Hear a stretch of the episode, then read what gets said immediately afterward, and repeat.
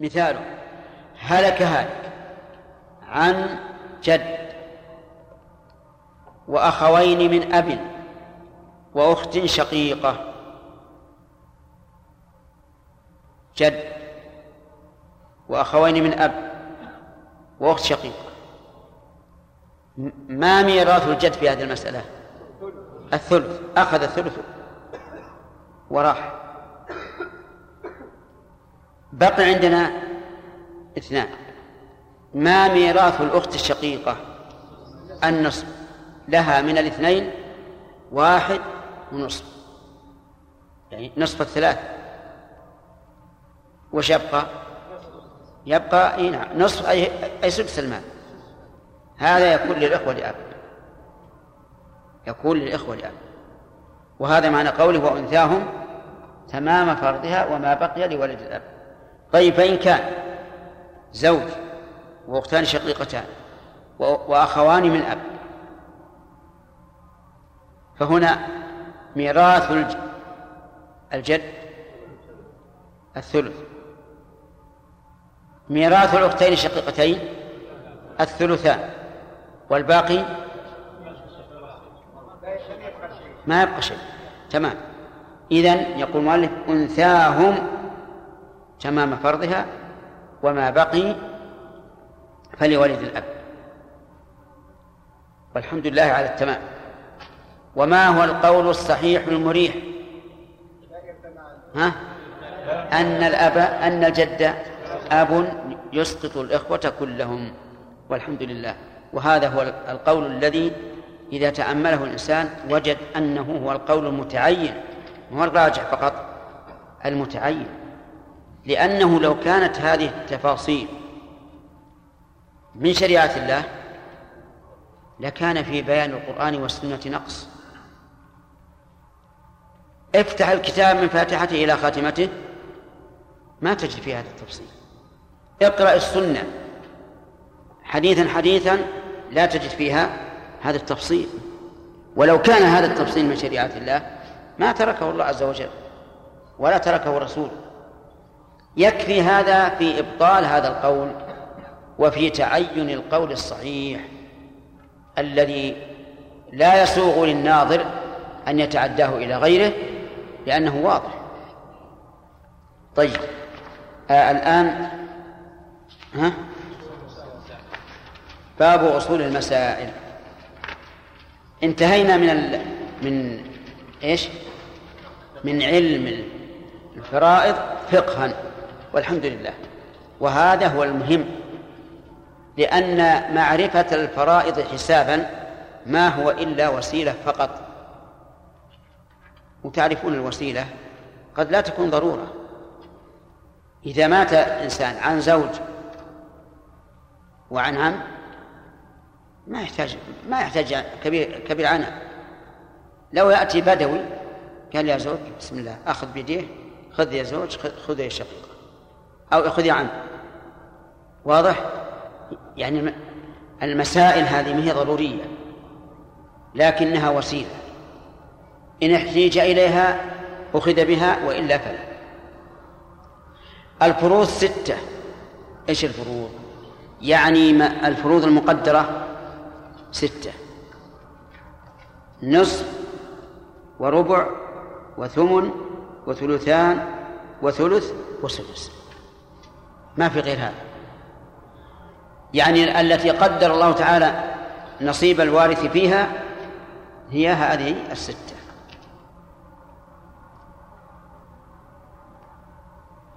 نصف انزل انزل ثمن. ثلثان ثلث سدس. هذه ستة. طيب لازم نشوف الدليل. أما النصف فقال الله تعالى ولكم نصف ما ترك أزواجكم. والربع فإن كان لهن ولد فلكم الربع. الثمن ولهن الربع مما تركتم. إن لم يكن لكم ولد فإن كان لكم ولد فلهن الثمن مما تركتم. الثلثان فإن كن نساء فوق اثنتين فلهن ثلثا ما ترك. الثلث وورثه فإن لم يكن له ولد وورثه أبواه فلأمه الثلث. آه، آه، السدس فإن كان له إخوة فلأمه السدس إذن هذه موجودة في القرآن. مر علينا ثلث, ثلث الباقي في باب الجد والإخوة وفي العمريتين. أما في العمريتان آه نعم أما في العمريتين فأصل صحيح. لأنه من سنة من؟ عمر رضي الله عنه. وأما في باب الجد والإخوة فأصل غير صحيح لأنه لا دليل عليه لا من الكتاب ولا السنة ولا الإجماع فهو أصل غير صحيح بالنسبة للإخ... للجد والإخوة. الأصول سبعة. إيش؟ أصول إيش؟ أصول المسائل. لأن الفروض غير أصول المسائل. الفروض المقدرات للورثة. المسائل التي يكون بها تصحيح الميراث. الأصول سبعة. نصفان. لا أحسن. آه الأصول سبعة. اثنان ثلاثة أربعة ستة ثمانية اثنا عشر. كم؟ أربعة وعشرين. سبعة هذه أصول المسائل. لا يوجد مسألة إلا بواحد من هذه الأصول. اثنان أربعة لا اثنان ثلاثة. أربعة ستة ثمانية اثنا عشر أربعة وعشرين. طيب. متى تكون المسألة من اثنين؟ قال المؤلف رحمه الله فنصفان أو نصف وما بقي من اثنين. هذا. إذا كان في المسألة نصفان أو نصف وما بقي فهي من اثنين. مثال النصفين هلكت امرأة عن زوجها وأخيها الشق وأختها الشقيقة هلكت امرأة عن زوجها وأختها الشقيقة. فيها نصفان نصف للزوج ونصف للشقيق. طيب. عن زوجها وأختها لأب. نصفان. زوج وإيش؟ وأخت شقيق. نعم أخت الأب. من اثنين. نصف وما بقي. زوج عم بنت عم بنت ابن عم أخت شقيقة وعم أخت لأب وعم. كم مسألة؟ خمس. خمس مسائل. أحق ما يقول علي نور؟ لا. خمسة. زوج وعم. بنت عم. بنت ابن عم. أخت شقيقة وعم. أخت لأب وعم. تمام؟ ما في غير الخمس. يعني نصف ما بقي ما تجد غير غير هذه الخمس المسائل. طيب وثلثان أو ثلث وما بقي أو هما من ثلاثة. آه، ثلاث أصناف ثلثان وما بقي. ثلث وما بقي. ثلثان وثلث. هذه من ثلاثة. قلنا ثلثان وما بقي أربع مسائل ثلثان وما بقي أربع مسائل بنتان وعم. بنتا ابن وعم. أختان شقيقتان وعم. أختان لأب وعم. هذه ثلثان وما بقي. ثلث وما بقي آه، مسألتان أو صورتان. أم وعم. أخوان من أم وعم. ما في غير هذا. أو أختان من أم أو أخ وأخت من أم. هذه ثلث وما بقي. أو هما يعني الثلثين والثلث. أختان شقيقتان وأختان من أم. أختان لأب وأختان من أم. ما في غير هذا. طيب بنتان وأخ وأخوان من أم. يلا يا أيها الفرضيون. ما يمكن. يعني ما فيه إلا صورتين. اجتماع الثلثين والثلث أختان شقيقتان وأختان من أم. أختان لأب وأختان من أم. وأولاد الأم يستوي الذكر والأنثى. طيب وربع أو ثمن وما بقي أو مع النصف من أربعة كيف؟ من أربعة ومن ثمانية نعم ربع وما بقي أو ربع مع النصف وما بقي من أربعة ثمن وما بقي ثمن مع النصف وما بقي من ثمانية أفهمتم؟ طيب نشوف الربع وما بقي. زوجة وعم. أو مع النصف. زوج وبنت وعم. من أربعة. زوج وبنت ابن وعم. زوجة وأختان شقيقتان وعم. كذا؟ لا زوجة وأخت شقيق النصف. وعم. زوجة وأخت الأب وعم. أربع صور. الثمن ثمن نصف وما بقي أو ثمن وما بقي. الثمن وما بقي زوجة وعم وابن. زوجة وابن ثمن وما بقي. ثمن نصف وما بقي زوجة وبنت وعم. كل هذه من ثمانية. وبدلا من هذا نقول أصل المسألة مخرج فروضها بلا كسر. هذا أصل المسألة. مخرج فروضها بلا كسر.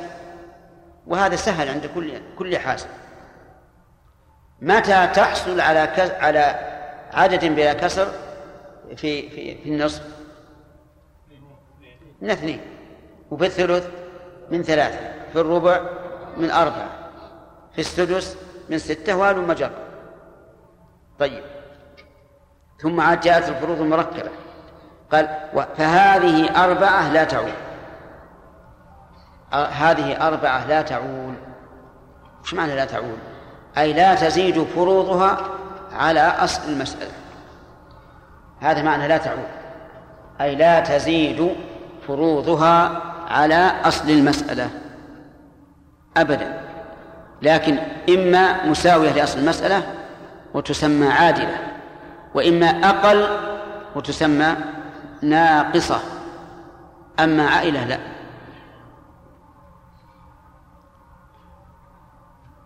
أختان شقيقتان وأختان من أم. هذه ناقصة ولا عادلة؟ أختان شقيقتان وأختان من أم. فيها فرضان ثلثان وثلث هذه عادلة. أختان شقيقتان وعم ناقصة لأن الفرض ثلثين فقط. فهذه الأربعة اضبطوها. أصل اثنين وصل ثلاثة وصل أربعة وأصل ثمانية. هذه لا يمكن أن تعود أبدا. يعني لا يمكن أن تزيد فروضها على أصل المسألة. فإما عادلة أو ناقصة. إن قلت فروضها عن أصل عن أصل المسألة فهي ناقصة وإن ساوت فروضها أصل المسألة فهي عادلة. هي الفروض والسهام معناها واحد. فهمتم الآن؟ عجيب. طيب. ثم قال المؤلف والنصف مع الثلثين.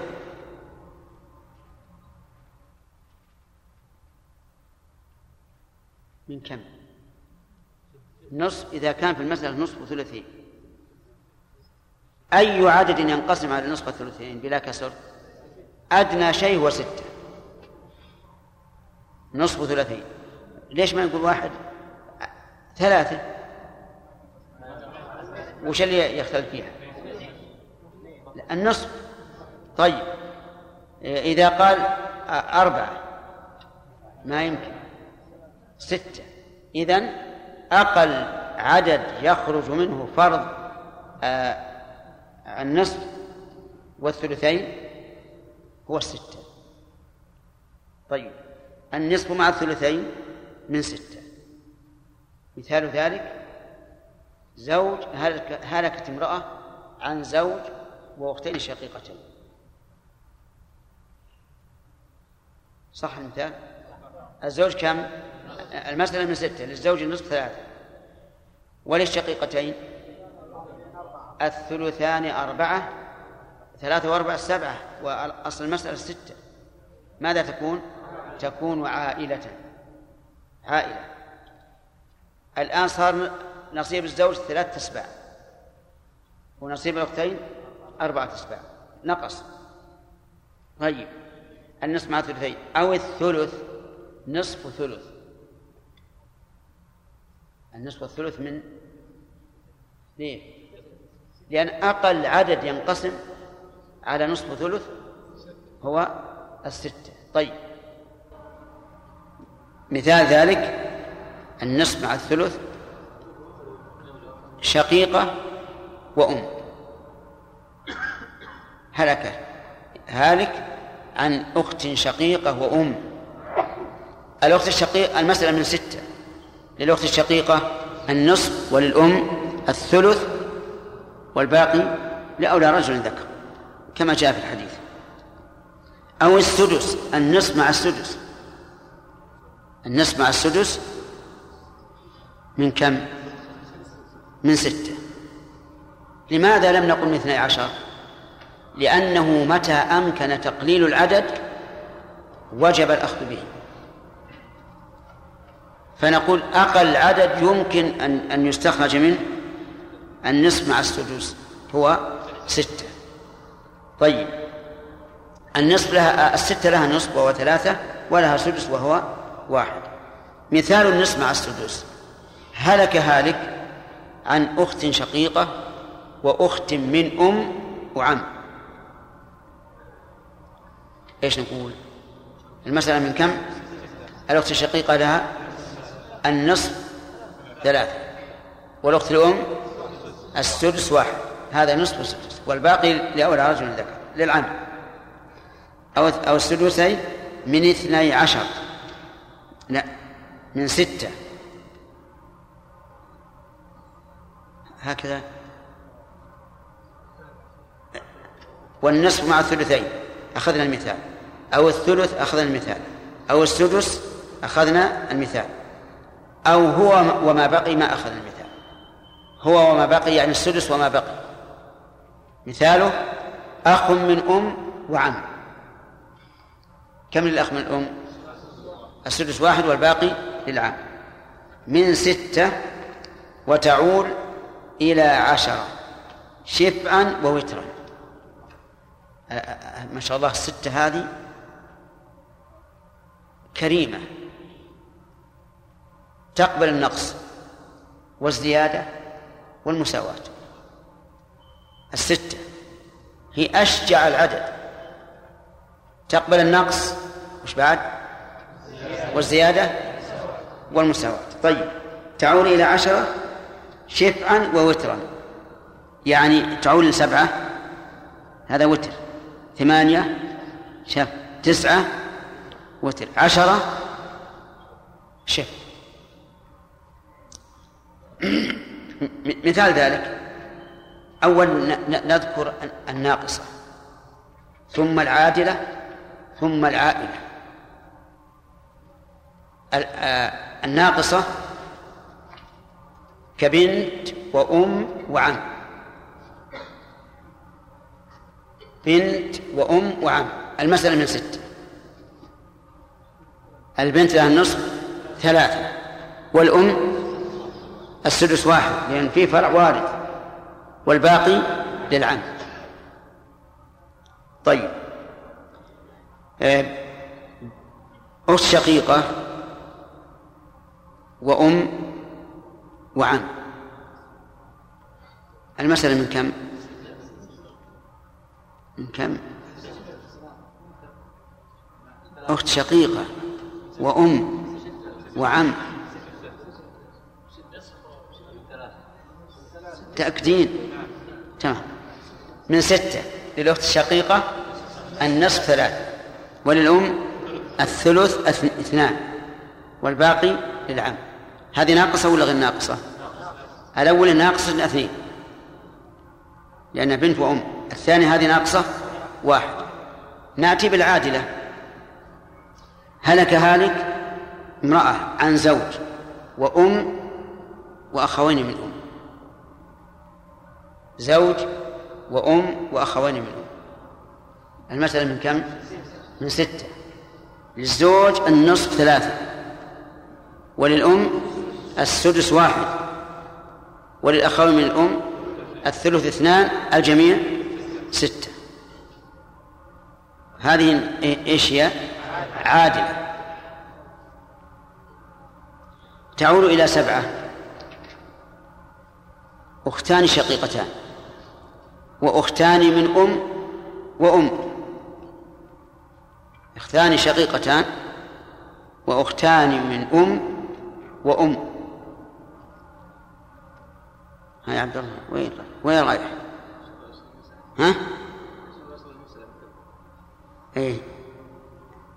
فيها ثلثان وسدس من ستة الأختان الشقيقتان لهما الثلثان أربعة. وأختان من أم الثلث اثنان. كم هذه؟ الأم لها السدس واحد تعول إلى سبعة عالت إلى سبعة طيب. تعول إلى ثمانية. نعم. إيش؟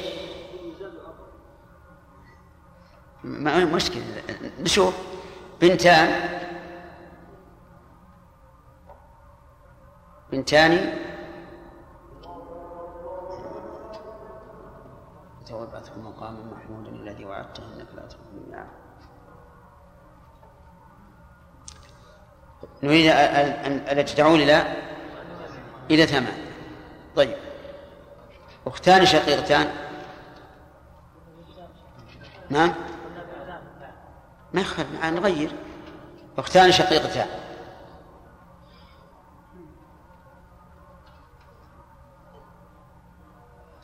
وأم وزوج. اختان شقيقتان وأم وزوج. المسألة من كم؟ من ستة. للأختين الشقيقتين الثلثان أربعة. وللأم السدس واحد. وللزوج النصف ثلاثة. الجميع الجميع ثمانية عالت إلى ثمانية. تعود إلى تسعة كزوج وأخت شقيقة.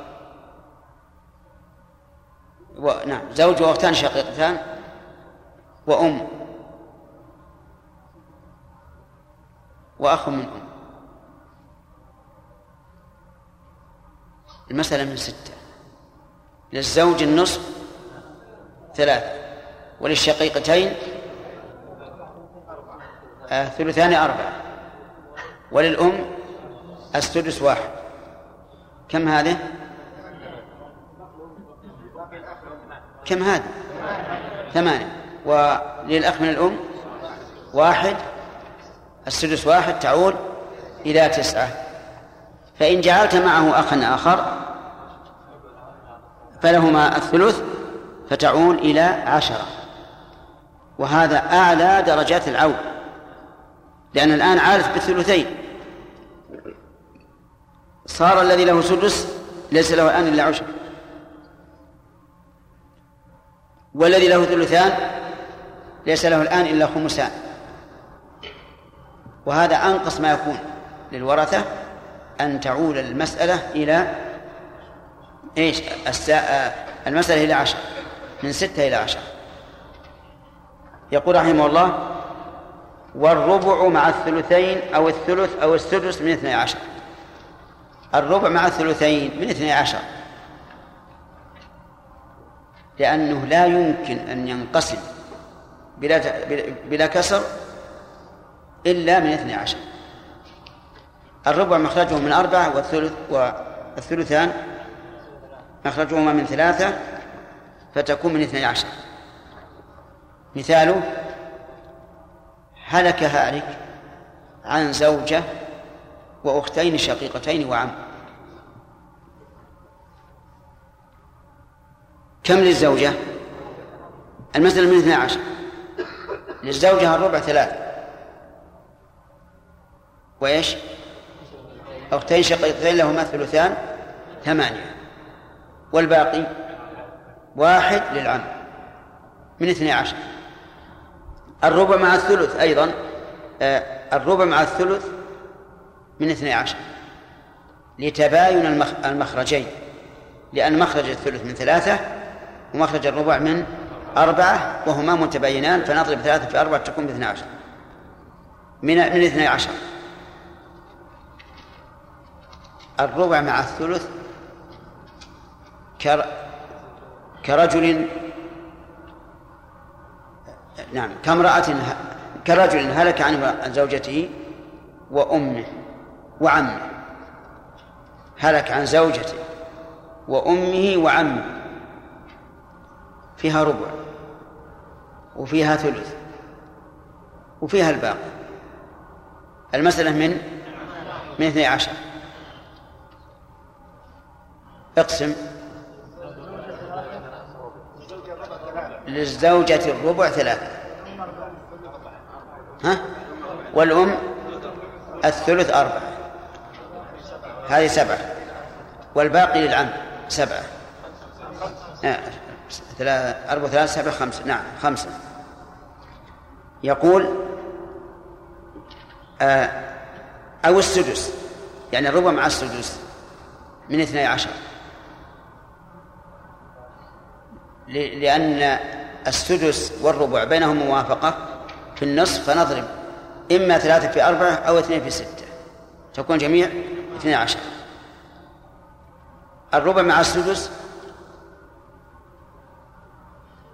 كزوج هلك عن زوجة وعن جدة وعن ابن. عندنا الآن إيش؟ ربع وسدس. كيف؟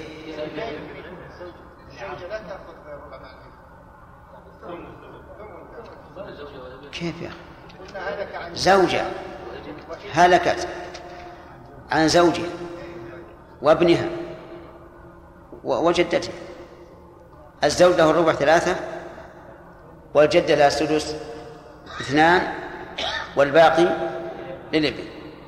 هذه من اثني عشر. يقول وتعول إلى سبعة عشر.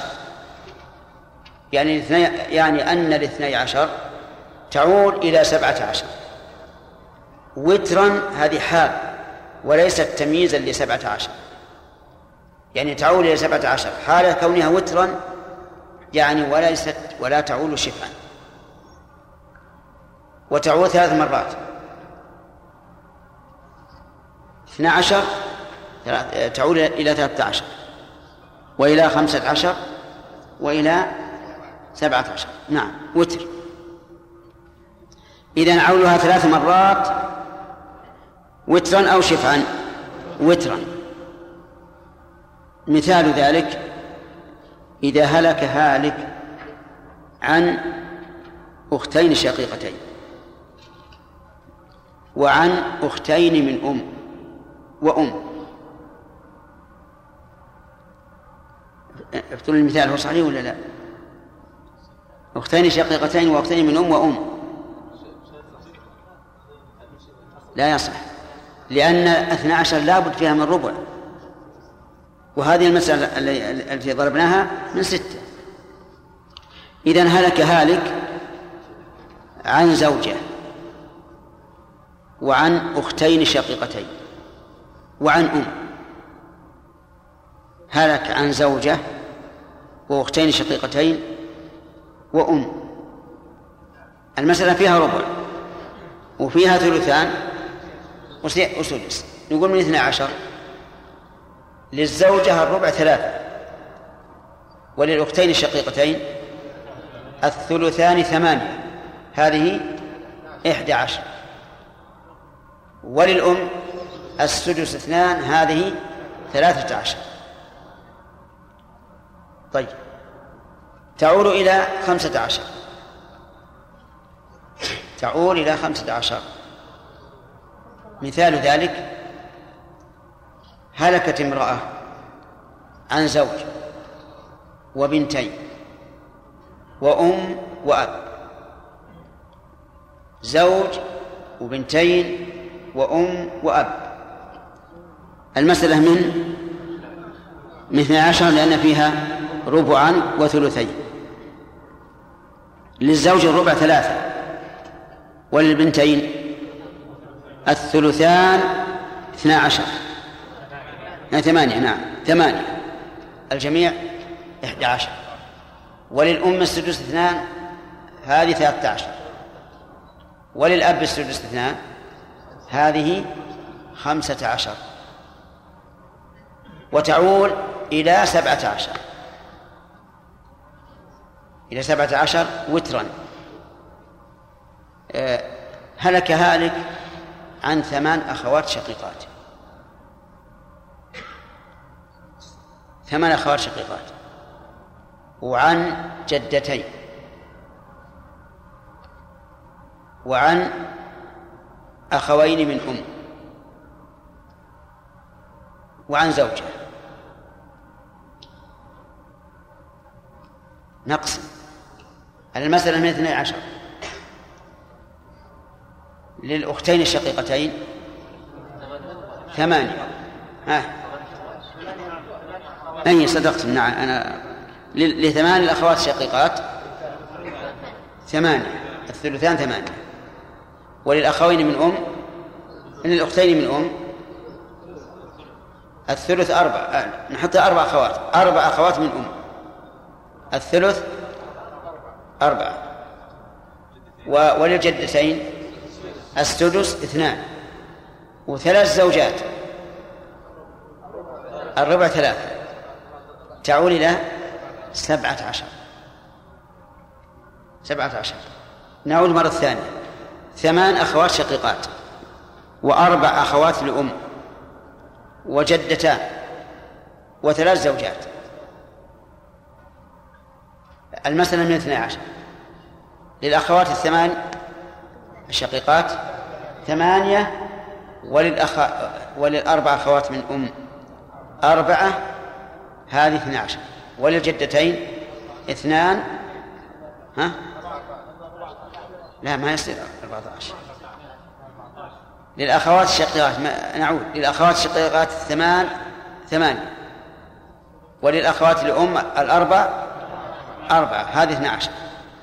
وللجدتين اثنان هذه أربعة عشر. وللزوجات الثلاث ثلاثة الربع هذه سبعة عشر. تسمى هذه المسألة أم أم الفروج. أم الفروج. وشلون أم الفروج؟ لأن كلها حريم كما قلت. وكل امرأة ترث مثل الأخرى مع أن الجهات متفرقة. الجهات أخوات شقيقات وأخوات من أم وجدات وزوجات. وكل واحدة لا تزيد عن الأخرى في ميراثها.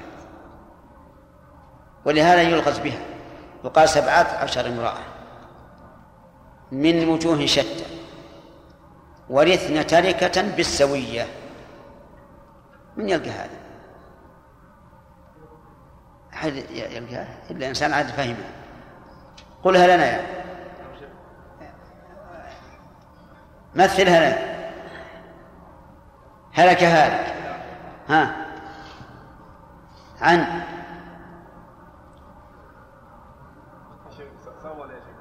الظاهر إنك اليوم ما أنت معنا. ها؟ لا علم بالصدق يا أخي. الصدق المنجات كعب بن مالك لما علم بالصدق نزلت فيه آيات تتلى. ها؟ أنت معنا ولا لا؟ ها؟ ما هو بشوي. طيب يلا حمد علي. يا علي نور. ثمان أخوات شقيقات. وأربع أخوات لأم. أربع أخوات لأم. وجدتين. جدتان. ثلاث زوجات. ثلاث زوجات. المسألة من؟ 12 12 اقسم.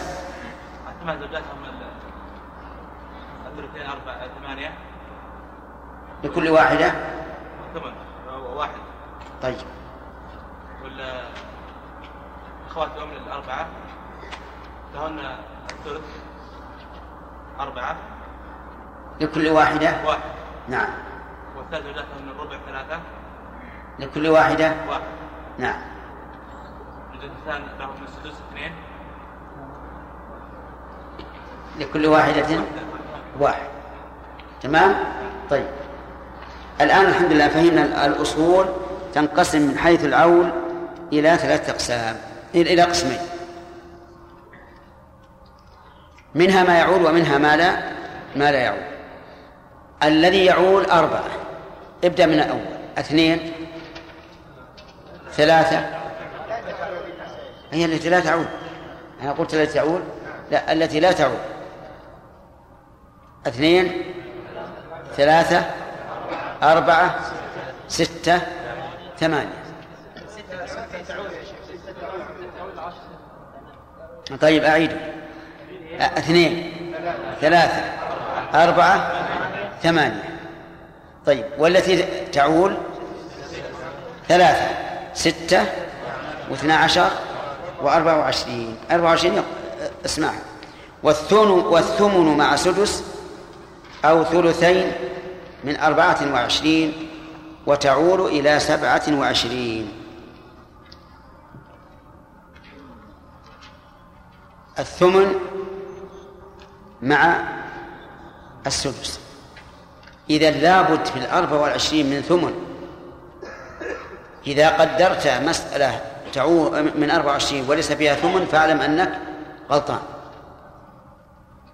لا يمكن أن تكون المسألة من أربعة وعشرين إلا وفيها ثمن. مع سدس. ثمن مع سدس. من أربعة وعشرين. كرجل مات عن زوجته وعن بنته.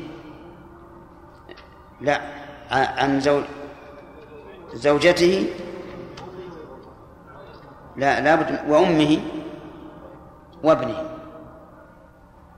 هلك عن زوجته وأمه وابنه. صح؟ المسألة من 24 للزوجة الثمن ثلاثة. وللأم السدس أربعة. هذه سبعة. والباقي للابن سبعة عشر. هذا ثمن مع سدس. يقول أو مع ثلثين. من أربعة وعشرين. لأن المخرج الثمن من ثمانية والثلثين من ثلاثة. ثلاثة بثمانية بأربعة وعشرين. الثمن مع الثلثين كرجل هلك عن زوجته وبنتيه وعمه. زوجته وبنتيه وعمه. الزوجة المسألة من من 24 للزوجة الثمن ثلاثة. وللبنتين الث- الثلثان ستة عشر. الجميع تسعة عشر والباقي الباقي خمسة للعام. طيب ما قال ثمن مع ثلث؟ لا يمكن يجتمع. الثمن مع الثلث لا يمكن يجتمع ليش؟ لأن أصحاب لأن الثمن لا يمكن أن يوجد إلا مع فرع وارث والثلث لا يمكن يوجد مع فرع وارث صح؟ الثمن لا يمكن أن يوجد إلا مع فرع وارث والثلث لا يوجد مع فرع الوارث. لأن الثلث فرض العدد من من الإخوة من الأم ولا يرثون مع الفرع الوارث. أو الأم بشرط أن لا يوجد فرع وارث. ولهذا قال ثمن وثلث لا يحلان منزلا. يقولها جعفر وثمن وثلث لا يحلان منزلا. لا يمكن الشمع. طيب الربع مع النصف. يجتمعن ولا ما يجتمع يجتمع الربع مع النصف يجتمع كامرأة هلكت عن زوجها وبنتها. ما فيها. تجتمع. الربع مع الثمن. الربع مع الثمن. نعم. أي نعم. ثم قال المؤلف رحمه الله وإن بقي بعد الفروض شيء ولا عصبة رد على كل فرض بقدره. هذا عكس العود. العود تزيد السهام وتنقص الفروض. آه نعم تنقص الصيام وتزيد الفروض. العول نعم أي باقي. وتعول إلى سبع وعشرين. تعول الأربع وعشرين إلى سبع وعشرين. ولا تعول ولا تعول إلا مرة واحدة. وبثمنها. ولذلك تسمى البخيلة. والستة تسمى الكريمة. الستة ما شاء الله تعول بثلثيها. شفعا ووترا. وإن شاءت وإن شئت صارت ناقصة فهي أوسع الأصول. الأربع وعشرين ما تعول إلا مرة واحدة. وبثمنها فقط إلى سبع وعشرين. مثاله بنتان وأبوان وزوجة. بنتان وأبوان وزوجة. المسألة من أربع وعشرين. للبنتين الثلثان ستة عشر. وللأم السدس واحد. آه, آه، نعم السدس أربعة. هذه عشرون. وللأب السدس أربعة أربعة وعشرون. وللزوجة الثمن ثلاثة هذه سبعة وعشرون. لا تعول إلا إلى سبعة وعشرين مرة واحدة. وتر ولا شفر وتر. وتر ولا شفر وتر. طيب. والفرضيون كما قلت لكم يتشبثون بكل أثر ضعيف أو غير ضعيف يستشهدون به لما يقولون. وكذلك من الذي أمس مثلنا بهم؟ النحويون. نعم. يقولون إن علي بن أبي طالب رضي الله عنه كان يخطب ويقول في الخطبة الحمد لله إيش الحمد لله الذي حكم بالحق قطع وجزى كل نفس بما تسعى. وفي أثناء ذلك سألوه عن هذه المسألة. فقال وصار ثمن المرأة تسعى. وهذا صحيح؟ صار ثمن تسعى أي نعم. كان بلوى ثلاثة من من 24 والآن ثلاثة من 27 تسع لكن من قال هذا؟ سبحان الله صادف إن أن سجع الخطبة قبل أن يسأل كان موافقا للحكم؟ هذا بعيد جدا. لكن الفرضيين يتشبثون بكل شيء. إذا لو سئلنا ما أكرم الأصول في العول؟ الستة ثم ثم الاثنى عشر. ثم الأربع وعشرين. والذي يعول إذا أربع وعشرين. ونصفها وربعها. صح؟ طيب. أو ست. وضعفها وضعف ضعفها. أو اثنا عشر. ونصفها وضعفها. كل هذا صحيح. أجل نقف على باب الرد وناخذ ناخذ الأسئلة. نعم. نعم يا سليم. إيش؟ إي نعم. ما له قاعدة. وما ليس له قاعدة فما أوشكه بالسقوط. إيش؟ اي ما في شك. ولهذا أخ- اختار المحققون من العلماء أن الجد عبد. شيخ الإسلام ابن تيمية رحمه الله تلميذه ابن القيم الشيخ محمد عبد الوهاب أئمة الدعوة في البلاد السعودية. كلهم يرون أن الجد اب وأن الإخوة يسقطون به. نعم. في سؤال ولا نقيم؟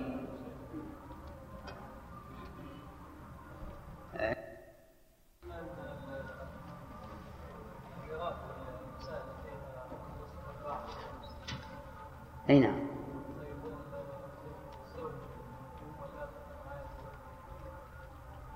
الزوج والأب؟ ما له ما له ما له فرق الأب. إذا صار زوج وأب ما له فرق. اي هذا هو.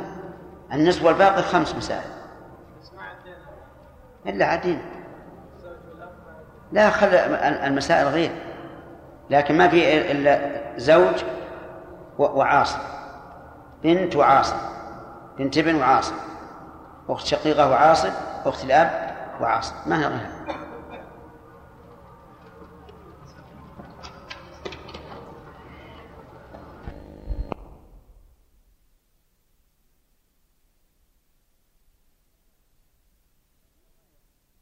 لا مرة واحدة. كالعادة. قال المصنف رحمه الله تعالى باب التصحيح والمناسخات وقسمة التركات. إذا انكسر سهم فريق عليه. إيه ما يخالف ما يخالف اقرأ. قرأنا لك ما شرحنا. لا لا ما يخالف اقرأ اقرأ. إذا انكسر سهم فريق عليهم ضربت عددهم إن باين سهامهم أو وفقه إن وافقه بجزء كثلث ونحوه. في أصل المسألة وعودها إن عالت كما بلغ صحت منه ويصير للواحد ما كان لجماعته أو وفقه بسم الله الرحمن الرحيم. الحمد لله رب العالمين وصلى الله وسلم على نبينا محمد وعلى آله وأصحابه ومن تبعهم بإحسان إلى يوم الدين. آه، سبق لنا أن أصول المسائل تعني ما هو أصول المسائل؟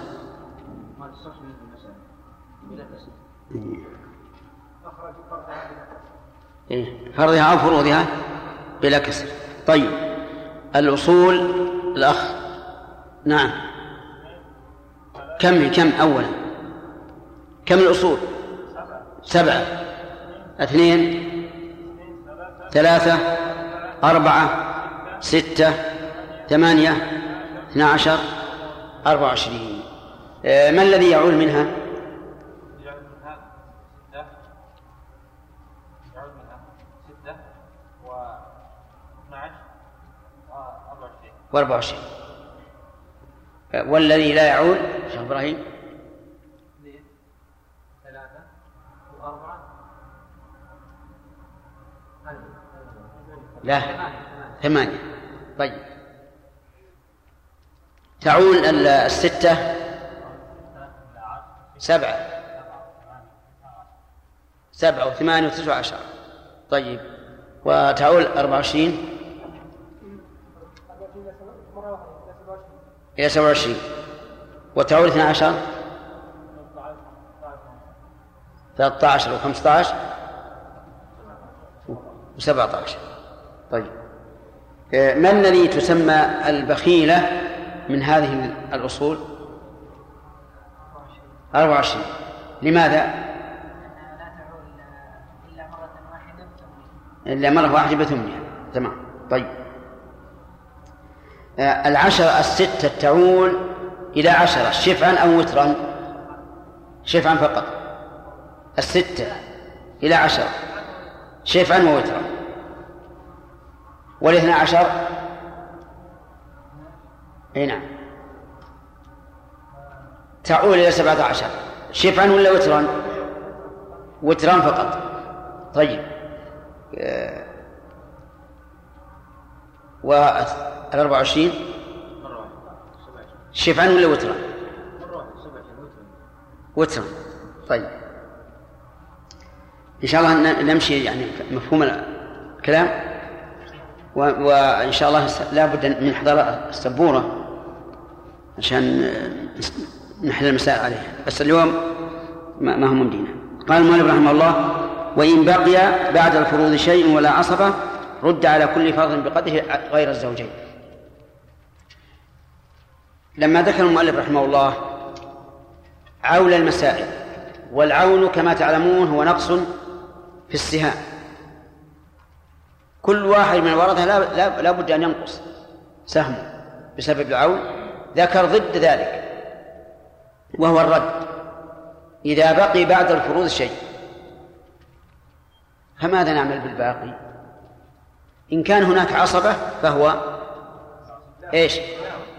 للعاصب لقول النبي صلى الله عليه وسلم ألحق الفرائض بأهلها فما بقي فلأولى رجل ذكر. إذا لم يكن عاصب فيقول المؤلف يرد على كل ذي فرض بقدره. إلا الزوجين. غير الزوجين فلا يرد عليهم حكاه بعضهم إجماعا. واعلم أن مسألة الرد أصلا فيها خلاف. فمن العلماء من قال الرد ثابت. ومنهم من قال إذا بقي بعد الفروض شيء رد في بيت المال إذا لم يكن عاصم لأن الرد على كلامهم يستلزم زيادة الفروض فيجعل للبنت ثلاثة أرباع بدل النصف وهلم جرا وهذا خلاف القرآن.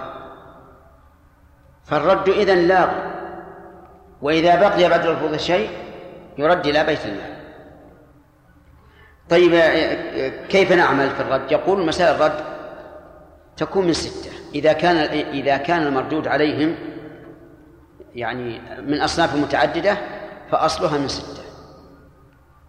إن كانوا جنسا واحدا فأصلها من عدد رؤوسهم. كالعصبة تماما. فإذا هلك هالك عن أربع بنات ولا عاصب من كم المسألة؟ من عدد رؤوسهم من أربعة كل واحد تأخذ ربع. إذا كانوا أجناسا فهم من أصل ستة. من أصل ستة ثم منتهى الفروض هو منتهى المسألة. منتهى الفروض منتهى المسألة. فإذا هلك هالك عن أخوين من أم وعن أم. أجناس مختلفة ولا لا؟ مختلفة. نقول المسألة من كم؟ من ستة. للأخوين من أم الثلث اثنان والأم السدس واحد. تعود المسألة إلى ثلاثة. تعود إلى ثلاثة. فيكون للأم بدل السدس ثلث ويكون للأخوين بدل الثلث ثلثان. طيب. هلك هالك عن بنت وبنت ابن. بنت وبنت ابن. المسألة من من ستة. للبنت النصف. ثلاثة. ولبنت الابن السدس واحد. ما فيها ما عندنا عاصب. ترد المسألة إلى أربعة. ونقول المسألة الآن من أربعة للبنت النصف ثلاثة. آه، يعني من أصل ستة. ولبنت الابن واحد من أصل ستة وهو الآن ربع. واضح الآن؟ طيب. إذا هلك هالك عن أختين شقيقتين وأخت من أم أختين شقيقتين وأخت من أم المسألة من؟ من ستة. للشقيقتين الثلثان أربعة ولأخت من أم السدس واحد. ولا هناك عاصب؟ ترد المسألة إلى خمسة. تمام؟ طيب. هلك هالك عن أخ من أم وجدة أخ من أم وجدة ولا عاصب إيش نعمل؟ المسألة من كم؟ من ستة. للأخ من الأم السدس واحد؟ وللجدة السدس واحد؟ تعود إلى اثنين. كم صار للأخ من الأم بعد بعد الرد؟ النصف. وللجدة النصف إذا مسائل الرد اثنين ثلاثة أربعة خمسة. وستة. إذا صار ستة معناه استكملت الفروض ولهذا نقول في أختين شقيقتين وأختين من أم. المسألة من كم؟ من ستة. للأختين الشقيقتين أربعة. وللأختين من أم الثلث اثنان. فيه رد ولا لا؟ ما فيه رد. إذا المسائل الرد من اثنين ثلاثة أربعة خمسة. هذا إذا تعددت الأصناف. أما إذا كانوا صنفا واحدا فمن عدد رؤوسهم فلو هلك هالك عن خمسة عشر بنت. خمسة عشرة بنت. من كم المسألة؟ من خمسة عشر. لأن المردود عليهم إذا كانوا جنسا واحدا كالعصبة إذا كانوا جنسا واحدا. لو هلك إنسان عن خمسة عشر عام من كم المسألة؟ من خمسة عشر. واضح؟ طيب. إذا قال قائل العلماء مختلفون في الرد منهم من أنكره وقال ما بقي بعد الفروض يرد في بيت المال لأننا لو رددنا عليهم لزدنا على الفرض المقدر في كتاب الله. والذين قالوا بالرد قالوا إن الله تعالى قال وأولو الأرحام بعضهم أولى ببعض. فإذا قلنا هذا الزائد يصرف لبيت المال صرفناه لعامة المسلمين. إذا قلنا بالرد صرفناه لمن؟ لذوي الأرحام. وأولو الأرحام بعضهم أولى ببعض. فالقول بالرد هو الصواب. أنه يرد فإذا قال قائل أنتم زدتم على ما فرض الله؟ قلنا زدنا لسبب وهو زيادة المسألة على الفروض. نحن لم ننقص شخصا ونزيد شخصا بل الجميع بالسوية. وكما أننا في العول ننقص من كل واحد فكذلك بالرد حتى نستعمل العدل فيما إذا زاد الشيء أو نقص. أفهمتم الآن؟ يقول المؤلف إلا الزوجين. الزوجان لا يرد عليهما فلو هلك هالك عن زوج فقط هذه المرأة ليس لها إلا زوج ليس لها أقارب. ماذا نصنع؟ نقول للزوج النصف واحد المسألة من اثنين للزوج النصف واحد. والباقي لبيت المال. الباقي لبيت المال. لأنه لا دليل على الرد لا دليل في الرد على الزوجين. إذ أن دليل الرد وأولو الأرحام بعضهم أولى ببعض. والزوج أو الزوجة الإرث بينهما ليس بالرحم ولكن بالزوجية. فتكون المرأة فيكون الزوج الآن كواحد من المسلمين؟ فيعطى لبيت المال. يعطى لبيت المال. وقد حكاه بعض العلماء إجماعا أنه لا يرد على الزوجين.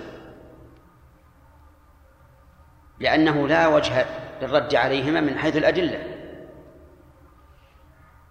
وذكر بعضهم عن أمير المؤمنين عثمان بن عفان أنه رد على زوج ماتت عنه زوجته وليس لها وارث سواه فرد عليه. ومعلوم أن أمير المؤمنين عثمان من الخلفاء الراشدين فله سنة متبعة بأمر النبي صلى الله عليه وعلى آله وسلم.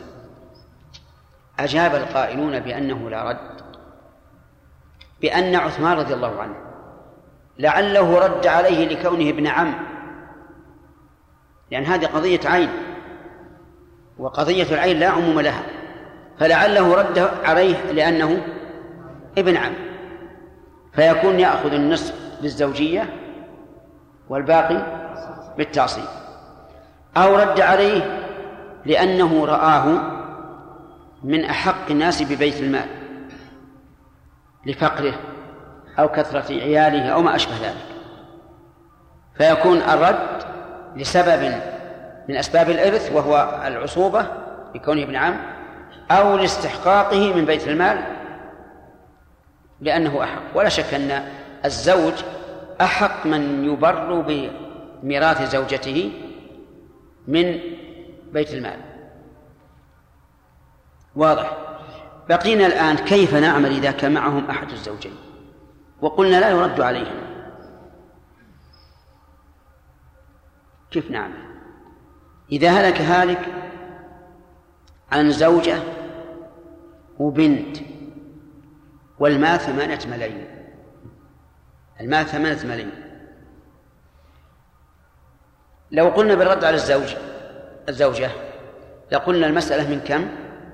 من ثمانية. للزوجة ثمن واحد وللبنت النصف أربعة تعود إلى إلى خمسة. لكن لا, لا نقول هكذا. لأن الزوجة ليس لها أكثر من الثمن. فنقول إذا كان المردود عليه صنفا واحدا فالمسألة ما هي مشكلة. إن كان إن كان فردا واحدا قلنا للزوجة نصيبها والباقي للموجود فرضا وردا. فإذا هلك عن زوجة وبنت كما كمثالنا هنا نقول المسألة من كم؟ من ثمانية. للزوجة ثمن واحد. والباقي للبنت فرضا وردا. النصف فرضا وهو أربعة والباقي ثلاثة ردا. واضح؟ زين. إذا كان متعددا المردود عليه فإننا نقسم آه، مسألة الزوجية. نقسم مسألة الزوجية. ونعطي الزوج أو الزوجة حق حقه. ثم نقسم ما بقي بعد فرض الزوجية على مسألة الرد بعد أن نصحح مسألة الرد. فإن انقسم فذاك وإلا عملنا فيه ما سيذكر إن شاء الله فيما بعد. فلو هلك هالك امرأة هلكت عن زوج وثلاث بنات. زوج وثلاث بنات. كم للزوج؟ مسألته من كم؟ من أربعة. للزوج الربع واحد نقول تفضل. وش بقي عندنا؟ ثلاثة. البنات ثلاث مسألتهن من كم؟ من ثلاثة. لأنها جنس واحد. والجنس الواحد من أصحاب الرد مسألته من عدد الرؤوس. المسألة البنات من ثلاثة والباقي بعد فرض الزوج الزوجية. ثلاثة إذن ينقسم. فتكون المسألة واحدة. المسألة من أربعة للزوج الربع واحد والباقي لثلاث البنات. فرضا وإيش؟ وردا. واضح؟ طيب. زوج وست بنات. مسألة الزوجية من أربعة. ومسألة الرد من من ستة أعطينا الزوجة حقه بقي ثلاثة. هل تقول لكل بنت نصف واحد؟ لا. لا يعرف الكسر في الفرائض. الكسر لا بد أن يصحح. وعلى هذا فنقول للزوج الربع واحد يبقى ثلاثة. ومسألة الزوجية من كم؟ من ستة. اقسم ثلاثة على ستة. ما ينقسم. ها؟ كيف؟ كيف؟ أجي ارفع صوتك ولا لا؟ تجيب ثلاثة على ستة. تنقسم ولا ما تنقسم؟ ما تنقسم. الثلاثة على ستة لا تنقسم. إذا ماذا نعمل؟ نقول الستة والثلاثة بينهما موافقة؟ لا لا التداخل في السهام والرؤوس. آه، بينهما توافق في في الثلث. رد الستة إلى ثلثها. كم؟ اثنان. اضرب اثنين في أصل المسألة. أربعة في اثنين في أربعة تبلغ ثمانية. للزوج واحد باثنين باثنين وللبنات ثلاثة في اثنين ستة لكل واحدة واحد. هذا هذه الطريقة. الخلاصة نحن نريد أن نفهم المسألة فقها. إذا بقي بعد الفروض شيء فإنه يرد على أصحاب الفروض كل بقدر فرض. كيفية العمل؟ إذا كانت مسألة الرد من جنس أصحاب إذا كان أصحاب الرد من جنس واحد فمسألتهم يا محمود. من كم؟ أما محمود يقابلني وكأنه نائم ما كأنه أمامها الفرائض. نعم. إذا كان من جنس واحد فبعدد رؤوسهم مثل هلك هالك؟ ها؟ على خمس بنات. ولا ولا عاصر. المسألة من كم؟ من خمسة. تمام. إذا كانوا من أجناس متعددة فأصل المسألة من من ستة ثم تستقر حيث تنتهي الفروض. إن انتهت الفروض باثنين في من اثنين. ثلاثة من ثلاثة بأربعة من أربعة خمسة من خمسة ستة من ستة. انتبهوا يا جماعة المطاب ها ستة من ستة؟ لا ما يمكن. إذا كانت ستة معناه أنها عادي الحمد لله الآن تمام. ها؟ هل أكون مسرورا أو أو بين بين؟ إيش؟ إن شاء الله. نعم. إيش الأخير؟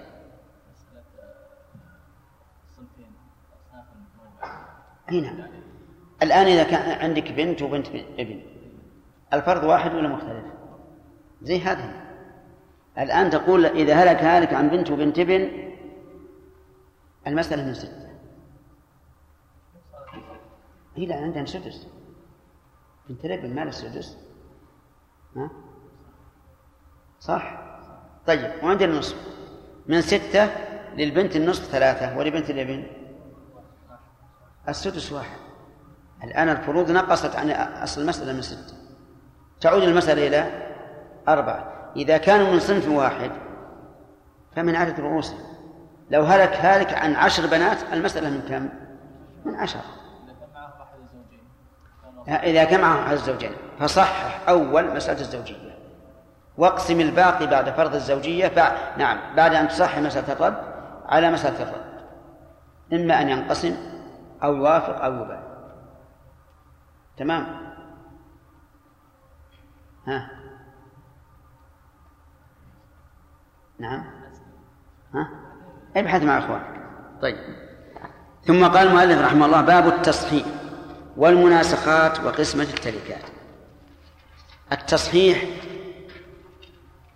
تحصيل أقل عدد ينقسم على الورثة بلا كسر هذا التصحيح.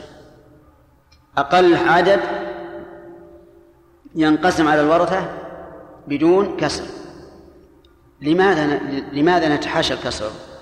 لأن مسائل الفرائض لا يجوز أن يكون فيها كسر. أبدا. التأصيل غير التصحيح.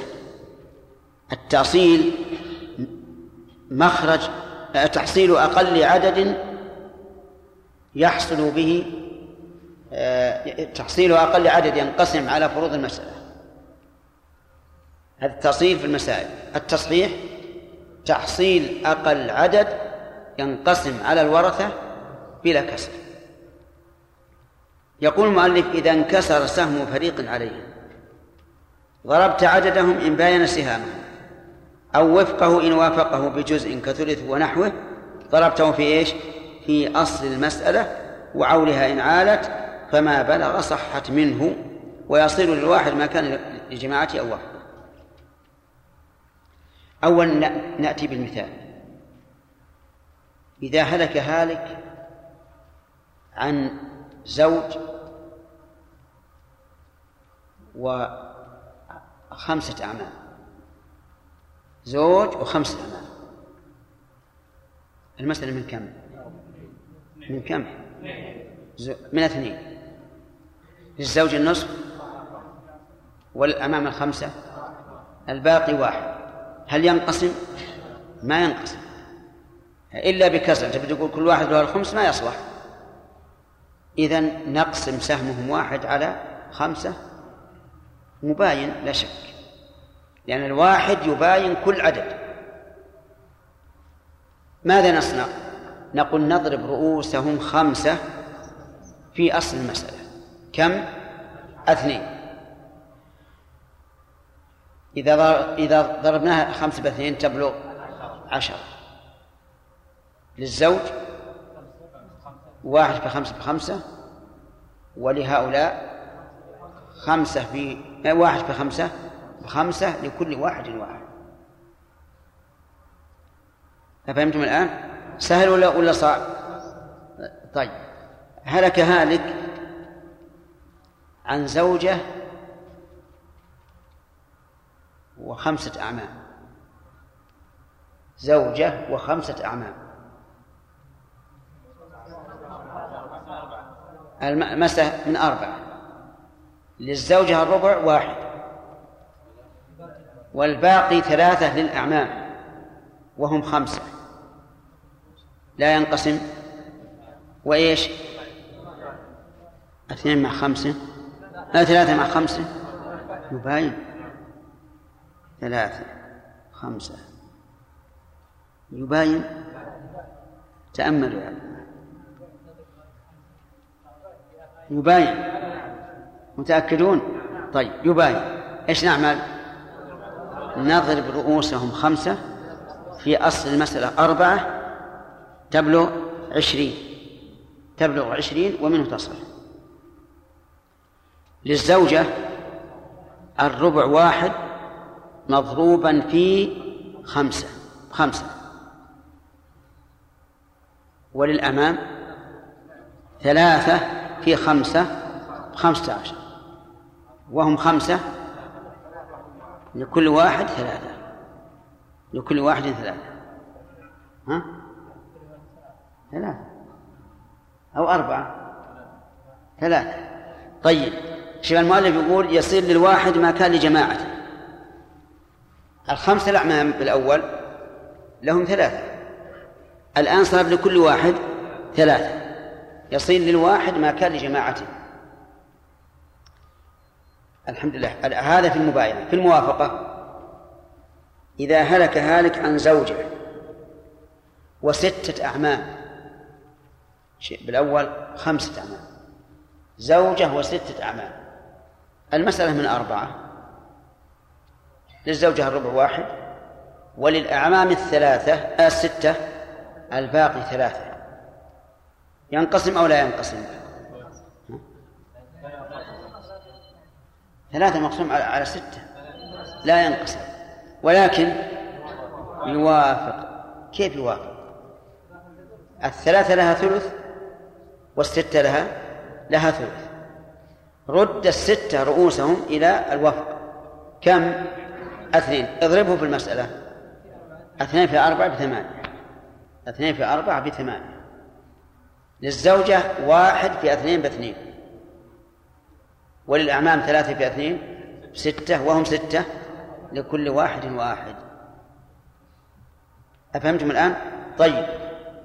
لو أن أحدا قال المسألة من أربعة للزوجة الربع واحد وللأعمام الباقي ثلاثة وهم ستة فلا ينقسم.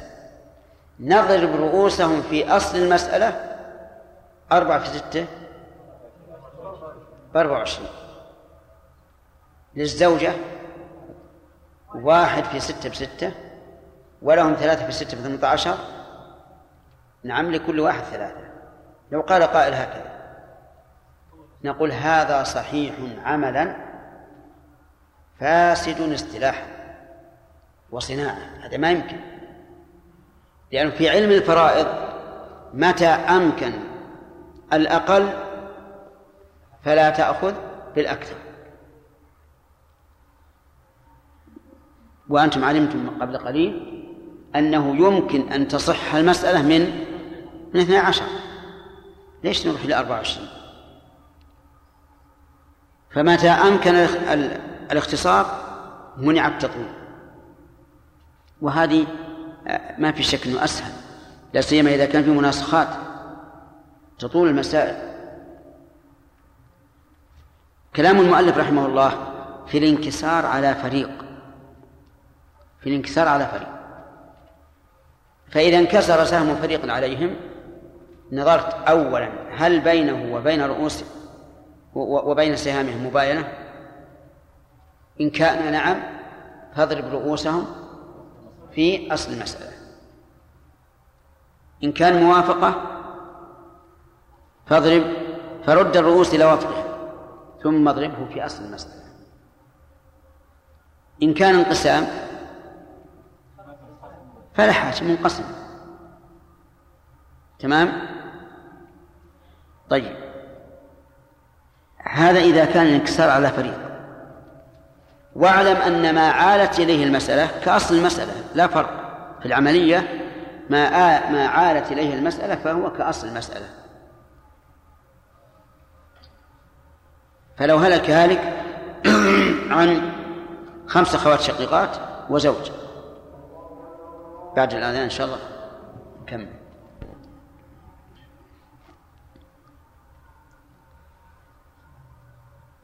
المثال الأول هلك هالك عن خمس أخوات شقيقات وزوج. المسألة من كم؟ من ستة للشقيقات أربعة الثلثان وللزوج ثلاثة النصف تعود إلى سبعة. الذي عندنا للشقيقات أربعة ورؤوسهن خمسة. لا تنقسم. وإيش؟ تباين. لا تنقسم وتباين؟ محمود. تباين ولا لا؟ ها؟ تباين. وهذه قاعدة الأولى ذكرنا أن الواحد يباين كل عدد. ثانيا كل عددين متواليان فبينهما نعم كل عددين متواليين فبينهما تباين. الآن سهامهم خمسة ورؤوس سهامهم أربعة ورؤوسهم خمسة فهنا تباين. نضرب الرؤوس في العو في عول المسألة. كم العول؟ سبعة. تبلغ خمسة ثلاثة خمسة وثلاثين. ومنه تصح. للأخوات أربعة في خمسة بعشرين. كم لكل واحدة؟ المؤلف يقول اجعل له مثل ما لجماعته. أربعة لكل واحدة أربعة. وللزوج ثلاثة في في في خمسة في خمسة عشر هذه خمسة ثلاثين فهذا سهل والحمد لله لكن المؤلف رحمه الله لم يذكر إلا الانكسار على فريق. فيه الانكسار على فريقين أو ثلاثة أو أربعة. لم يذكره المؤلف. فيجدر بنا أن لا نذكره لأنه سيذكر إن شاء الله في في البرهانية. ونحن الآن قريبون منه في البرهانية. وإذا كان المؤلف لم يذكره فليس لإخواننا المشاركين لنا في فترة المغرب ليس لهم حجة علينا. إذا قالوا لماذا لم تذكر الانكسار على فريقين؟ أقول بكل سهولة. إيش؟ لم يذكر المؤلف. ونجعل هذا إن شاء الله في درس البرهانية. طيب. آه، بقينا عاد بالمناسخة. المناسخة وما أدراك ما المناسخة. المناسخة أصعب علم المواريث. إلا على طريقة البدو. فعلى طريقة البدو سهلة. البدو يعطون كل واحد ميراثه وإذا مات قال قسموه على ورثته وانتهينا. لكن النفرضيين لا يقول لابد من حساب. لأن المسألة قد تكون عقارات ما تباع ولا ولا تقبض. فلا بد من علم المناسخات. وقد قال الشيخ منصور البهوتي رحمه الله في شرحه للإقناع إنه من أصعب علم الفرائض. وما أحسن الاستعانة عليه بالشباك لابن الهائم رحمه الله. والشباك صحيح لا بد منه في المناسخة. لاحظ أن سنحتاج إن لم نضطر إلى السبورة. لكننا نقول هذا لكم. لا لتصوروه بعبعا يخيفكم. بل من أجل أن تستعدوا له من أجل أن تستعدوا له وإلا فهو سهل. هو في الحقيقة إن شاء الله سهل. وما يسره الله فهو يسير. نبدأ الآن. نخوض المعركة. ونسأل الله المعونة. يقول إذا مات شخص ولم تقسم ولم تقسم تركته حتى مات بعض ورثته.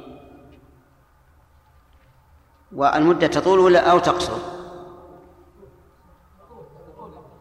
لا تطول ولا تقصر؟ قد تقول وقد تقصر. قد يكون ماتوا بحادث ما بين الواحد والثاني إلا ساعة أو أقل. واضح؟ المهم أنه مات بعض الورثة قبل أن تقسم التركة.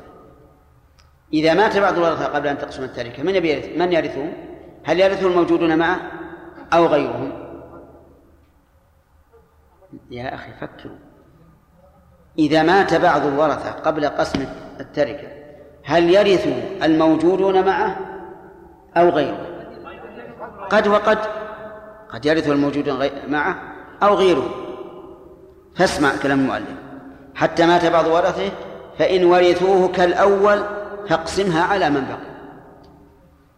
إن ورثوه أي ورثوا الثانية كالأول فاقسمها على من بقي. ولا في عمل أي شيء. ما في عمل. ها؟ اي نعم. كإخوة. كإخوة فاقسمها على من بقي. مثال ذلك له إخوة عشرة مات الأول. نقسمها على كم؟ على تسعة. مات الثاني. اقسمها على ثمانية. مات الثالث. اقسمها على سبعة. مات الرابع. على ستة. مات الخامس. على خمسة. سهل هذا. إذا كان ورثة الثاني هم بقية ورثة الأول بدون اختلاف فإيش؟ فاقسمها على ما بقي. واضح ولا لا؟ طيب. إذا قال قائل لماذا تسمي هذه مناسخة؟ والمسألة ما احتاجت إلى عمل. نقول لأن المسألة الثانية نسخت المسألة الأولى. بدل ما نقول من عشرة الآن نقول من خمسة. واضح يا اخوان طيب. اذا الاشتقاق واضح. أن هذا يسمى مناسخة لأن المسألة الثانية إيش؟ نسخت المسألة الأولى. هذا صنف من من أصناف المناسخة. إذا مات بعض الورثة وكان الذي يرثونه هم بقية ورثة الأول بدون اختلاف شرط. لأنه يقول ورثوه كالأول. يعني بالتعصيب كالأول بالفريضة كالأول يعني بدون اختلاف فاقسمها على من بقي. الحمد لله. هذه مفهوم ولا لا؟ ها؟ إيش؟ بعدين أفهم هذا اولا. إذا ورثوك الأول إيش قلنا؟ ها؟ يقسم على من بقي. بدل ما نقول في المثال اللي مثلنا من عشرة ثم نقسم ميراث الثاني من من تسعة ثم الثالث من سبعة بدل من هذا أن نقول المسألة أصلا من من خمسة لأنهم وصلوا إلى خمسة. أصلا من خمسة ونقسم على من بقي ولا إشكال. طيب وإن كان ورثة كل ميت لا يرثون غيره كإخوة لهم بنون فصحح الأولى واقسم سهم كل ميت على مسألته وصحح المنكسر كما سبق. الحمد لله. أيضا هذا سهل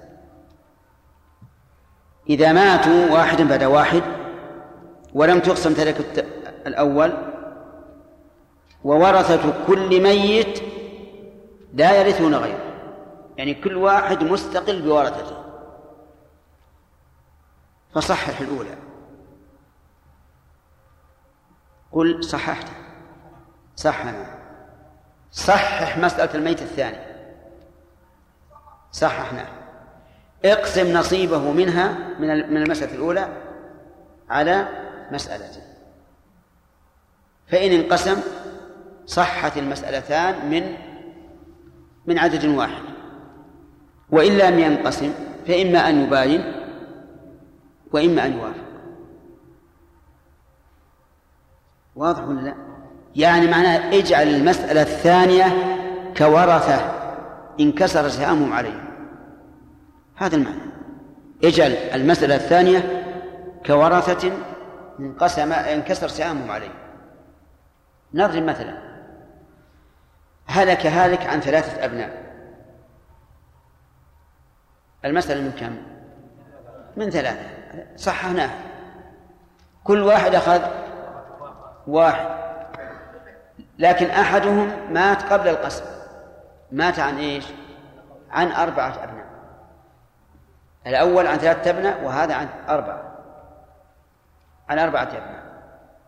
قلنا المسألة الأولى من أربعة من ثلاثة. أعطينا كل واحد نصيبه فكان نصيب الميت واحد. ومسألته من أربعة طبعا اقسم واحد على أربعة ما ينقسم يباين ولا وافق يباين. اضرب مسألته. كم مسألته؟ أربع في المسألة الأولى. ثلاثة. تبلغ 12 صارت مسألة الثاني كأنهم كأنها رؤوس ورثة انكسرت عليهم سهام فتقو فنضرب أربعة في ثلاث تبلغ 12 من له من المسألة الأولى شيء؟ أخذه مضروبا في المسألة الثانية. فللميت الباقي فللوارث الباقي واحد في أربعة بأربعة والثاني واحد في أربعة بأربعة. ومن له شيء من الثانية؟ أخذه مضروبا في سهام مورث. من الأولى. الباقون أربعة كل واحد له واحد. اضرب واحد في نصيب مورثه يساوي وكذلك فافعل ها؟ واضح الآن؟ من يتكلم؟ طيب واضح الآن؟ أي الحمد لله. الآن ما شاء الله حلينا مسألة صنفين من أصناف المناسبة. الصنف الأول إذا كان ورثة الثاني هم بقية ورثة الأول بدون اختلاف. إيش نعم؟ تقسم على من بقي. وهذا يسمي يسمونه الاختصار قبل العمل. يسمى الاختصار قبل العمل. إذا كان ورثة الثاني لا يرثون شيء من الأول ولا ورثة الأول يرثون شيء من الثاني. كل واحد ورثته حاله. ماذا نعمل؟ الأخ اللي ها ما أنت معنا ليش؟ ها؟ ها إذا كان ورثة الثاني ليس فيهم أحد من ورثة الأول فماذا نعمل؟ ها؟ نقسم